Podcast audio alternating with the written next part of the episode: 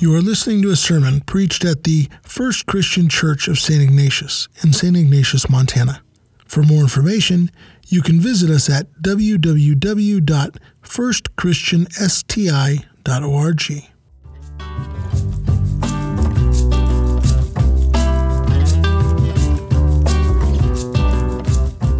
Since the passing of our son John last October, a number of us in the leadership have been filling in for the message each Sunday. Some of the time it's Al Dunbar. Some of the time it's men of the congregation. Sometimes it's visitors who come. This morning, I'm giving you a two part message. The first is from Bob Russell. How many of you know who Bob Russell is? Raise your hand. Well, those that don't are missing something. He is one of the most outstanding preachers of our generation. When he was just graduating from Bible college a number of years ago, a small church was beginning in Louisville, Kentucky, and the elders found Bob just graduating from college and said, We want you to be our preacher. We want to help you to grow and the church to grow. And Bob is now semi retired, but that church is the largest Christian church in the United States with the different locations each Sunday. They're running somewhere close to 30,000 people. And he puts out a very nice devotion. This being the Liberty Week, 4th of July, Praise God for America. Bob puts out a column on the internet, and you can subscribe to it. I don't think it even costs anything. But I want first to read this devotional thought connected with America. Does the U.S. still have a firm reliance on divine providence? The Declaration of Independence concludes with a firm reliance on the protection of divine providence, we mutually pledge to each other our lives, our fortunes, and our sacred honor. The 56 men who signed the Declaration of Independence on July 4, 1776, did not rely solely on their individual wisdom or their collective military strength. They trusted the Almighty God, who ordained their decision, would guide their steps in retrospect, it's obvious that he did.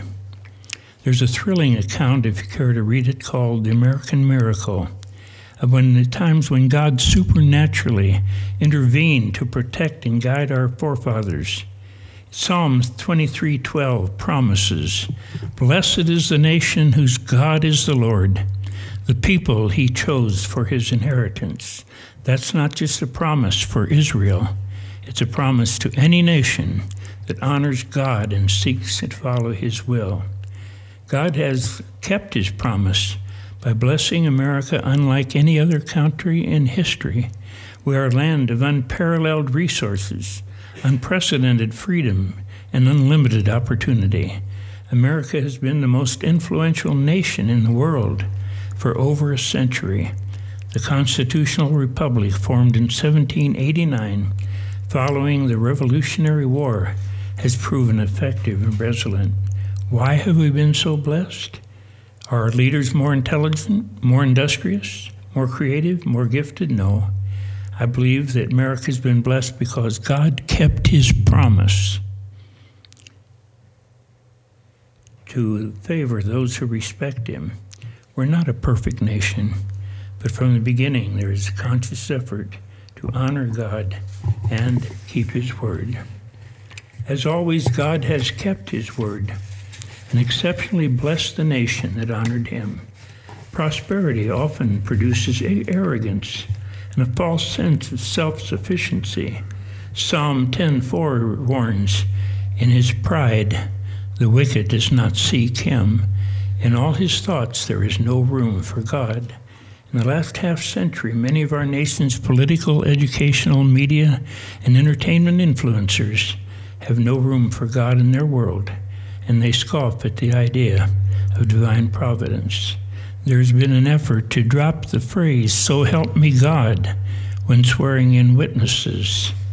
You ever wonder why our nation is now so divided, self loathing, so lacking in direction?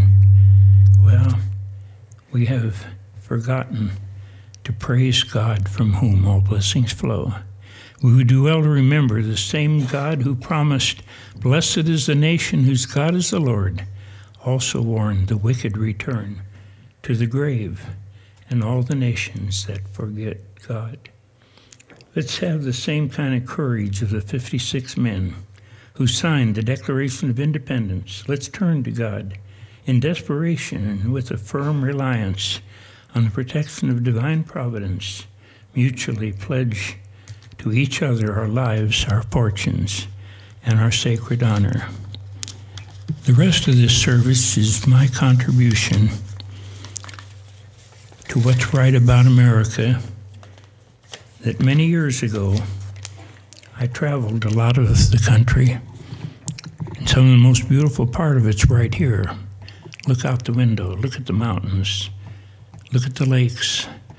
And I put together a slide program and shared it in many, many churches and conventions. I had the opportunity to be in Washington, D.C. for the presidential prayer breakfast, and I was able to show this program you're going to see in the White House to a screening committee for President Nixon. They said, Yes, we'll schedule you for a worship service, but he didn't stay in office, and I didn't show it to him, but I'm going to show it to you now. And when we're all done, I'll be sitting out in the entryway, and I'll have a copy of it for any of you who want one. So bow with me in reverence to God my country under God, someone turn out the lights.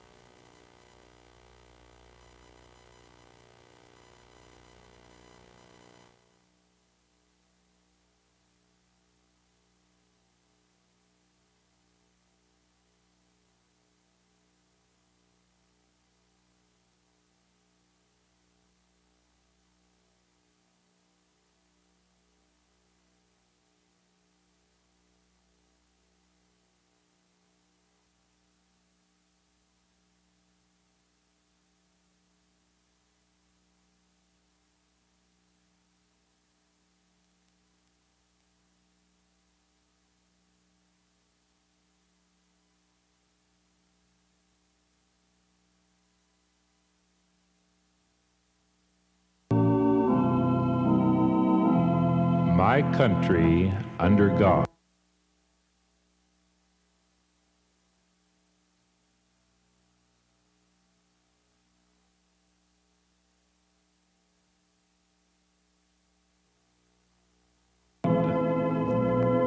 I pledge allegiance to the flag of the United States of America and to the republic for which it stands one nation under God, indivisible, with liberty and justice for all. I'm proud to be an American, to live in a land whose national symbol is the eagle that soars high in God's heaven. I'm proud to live in a land where the President honors Jesus Christ as each December he lights a display in the ellipse south of the White House that contains a Christmas tree for each of the states and territories as the nation pauses to remember the events of the birth of the Son of God. I am proud to live in a land that sets aside a day of national thanksgiving to Almighty God in the manner of our pioneer forefathers. As we look back to their way of life, we can well ask how could they launch us on the road to freedom, to becoming the great nation that we are today? And we discover that they were willing to work for what they had. They worked with their hands to carve homes out of the wilderness. They worked with their cattle, and they worked with their land. They didn't ask that things be given to them or that life be easy. And life on the frontier was not easy, it was very hard. And the road of freedom is marked with the graves of those who fell along that way. The road of freedom has always been marked with graves. Many are the graves of brave young men who died on fields of battle to win, protect, and preserve our freedom. We are free Americans today because they paid the price of our freedom with their own life's blood. And we must be eternally vigilant because America has many enemies who would try to destroy us, to bury us, to betray us, to take away the way of life that we have come to know and love in America, our home, where the buffalo still roam, where the deer and the antelope play. As we take a close look at the way of our fathers, we discover that they were men of faith in the Declaration of our independence, they declared that all men are endowed by the Creator with certain unalienable rights. They spoke of him as nature's God, and they launched us on the road of freedom with a firm reliance on the protection of divine providence. They believed in God, and they weren't ashamed to say so. They believed that freedom comes from God and not from the governments of men. At the battlefield and the cemetery of Gettysburg, after a terrible war had torn the nation and taken many lives, Abraham Lincoln said, We here highly resolve that these dead shall not have died in vain, that this nation under God shall have a new birth of freedom, and that government of the people, by the people, for the people, shall not perish from the earth. Under God in America, we have had that new birth of freedom. Among the freedoms we enjoy today are these the freedom to meet in free assembly without fear of reprisal, the freedom to worship God of heaven as we believe from our understanding of His Word that He would have us to worship Him, the right to have an education in a free school system, the right to govern ourselves by those representatives that we have chosen in free elections where there's still a choice on the ballot. The right to travel across the boundaries of 50 states without visas or passports. America is still the land of the free and the home of the brave. We still have freedom in America today such as few men have ever known throughout the entire course of human history, on the entire face of God's earth. In America, we have the right to life, liberty, and the pursuit of happiness. In America, you can do your thing. As long as you respect the limitations set by your God and remember to respect the rights of the other fellow to do his thing. Be happy. You're an American. We did not win these freedoms.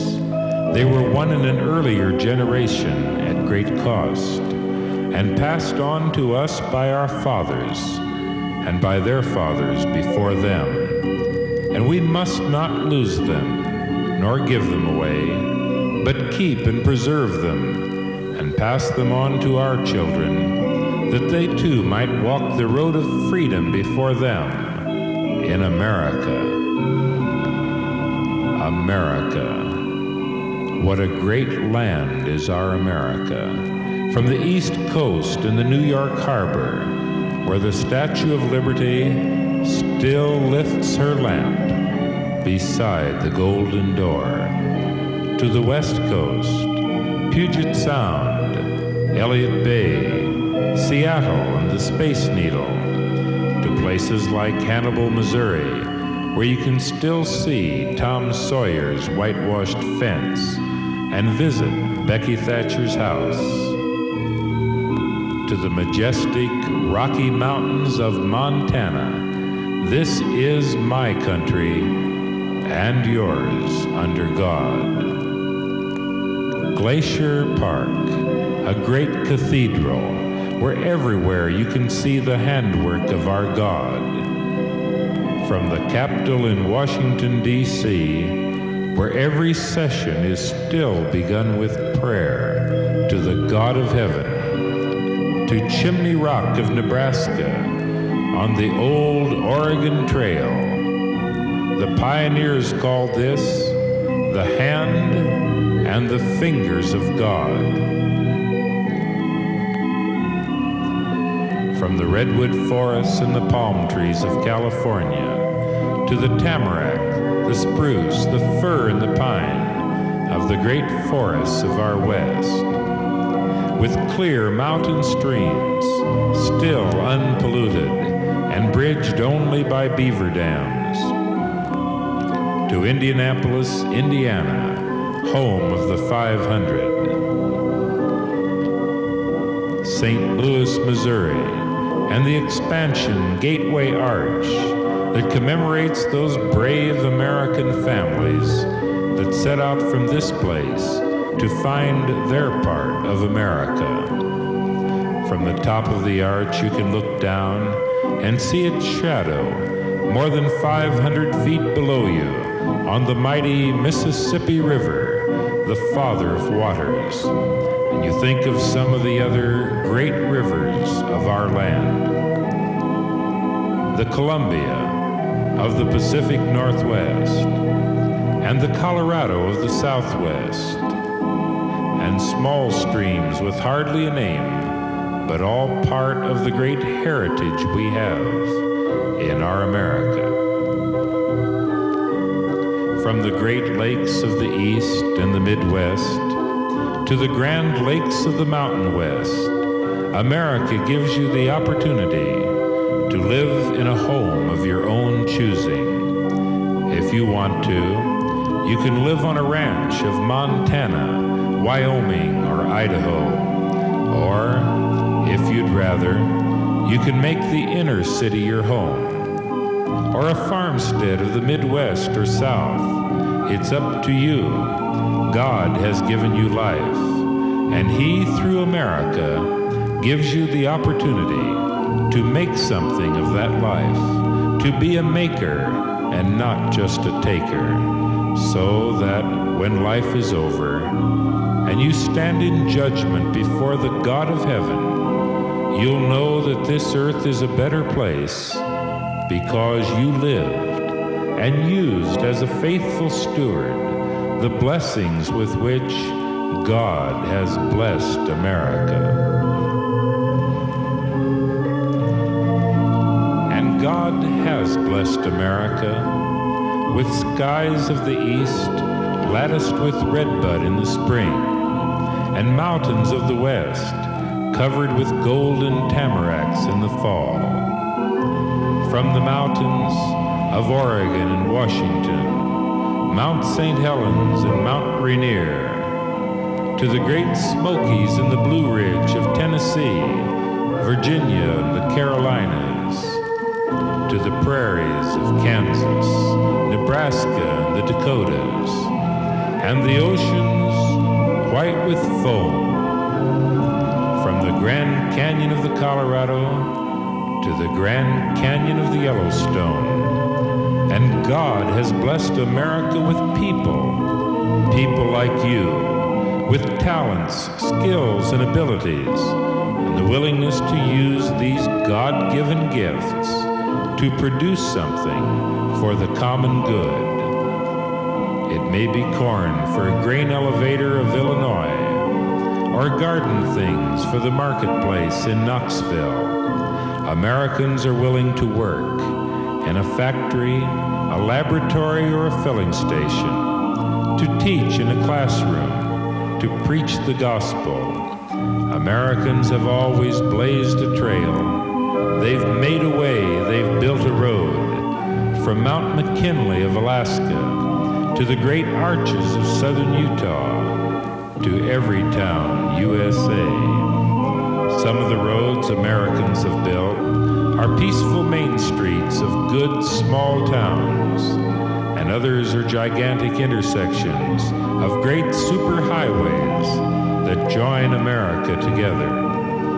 When we built this one in Glacier Park, we said we were going to the sun. We followed the moccasin steps of Lewis and Clark in Sacagawea, down the Lochsa of northern Idaho, and when we've needed to, we've tunneled our mountains, and we've bridged our streams, and we've left trails that are sometimes just vapor trails in the skies of heaven. Some of the trails that Americans have left are trails that you can't even see. But remember that it has been America that has put men on the moon, and America that prayed for their safe return and gave God the thanks when they did. Thank God, too, that America is making another kind of return the return to a good environment for her people.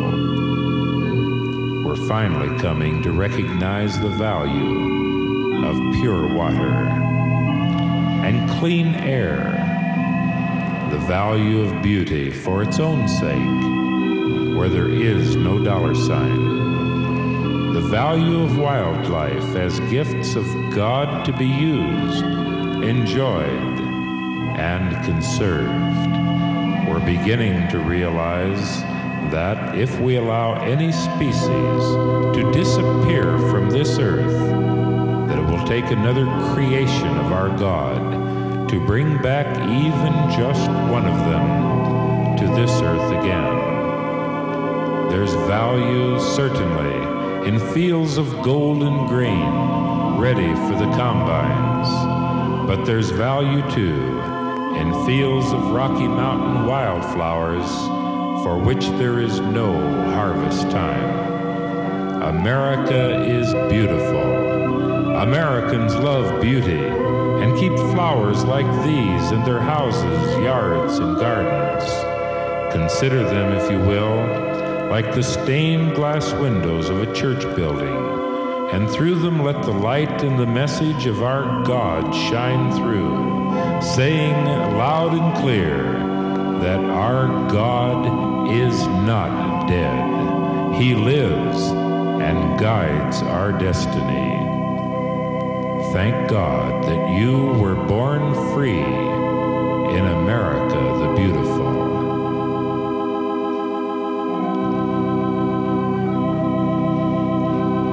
Oh, beautiful for spacious skies,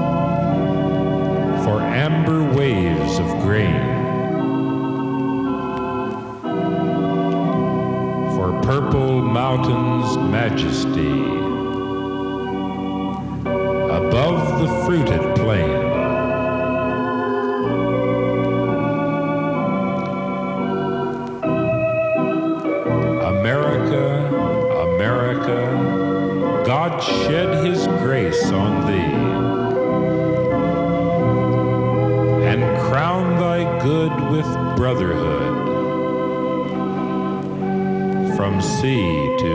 shining sea.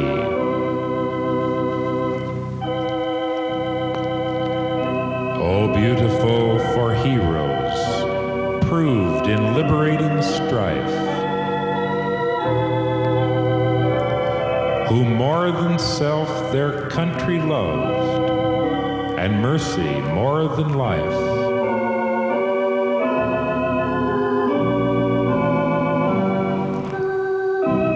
America, America, God mend thine every flaw.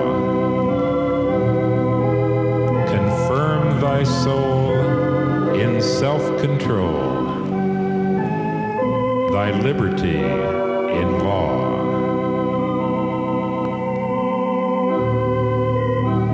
Oh, beautiful for patriot dream that sees beyond the years. Thine alabaster cities gleam, undimmed by human tears.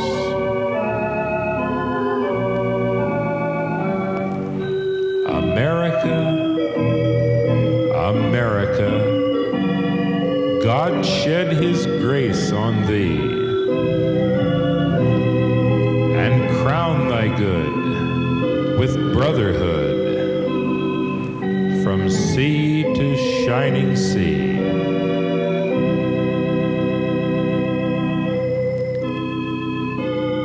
And so, my fellow Americans, ask not what your country can do for you.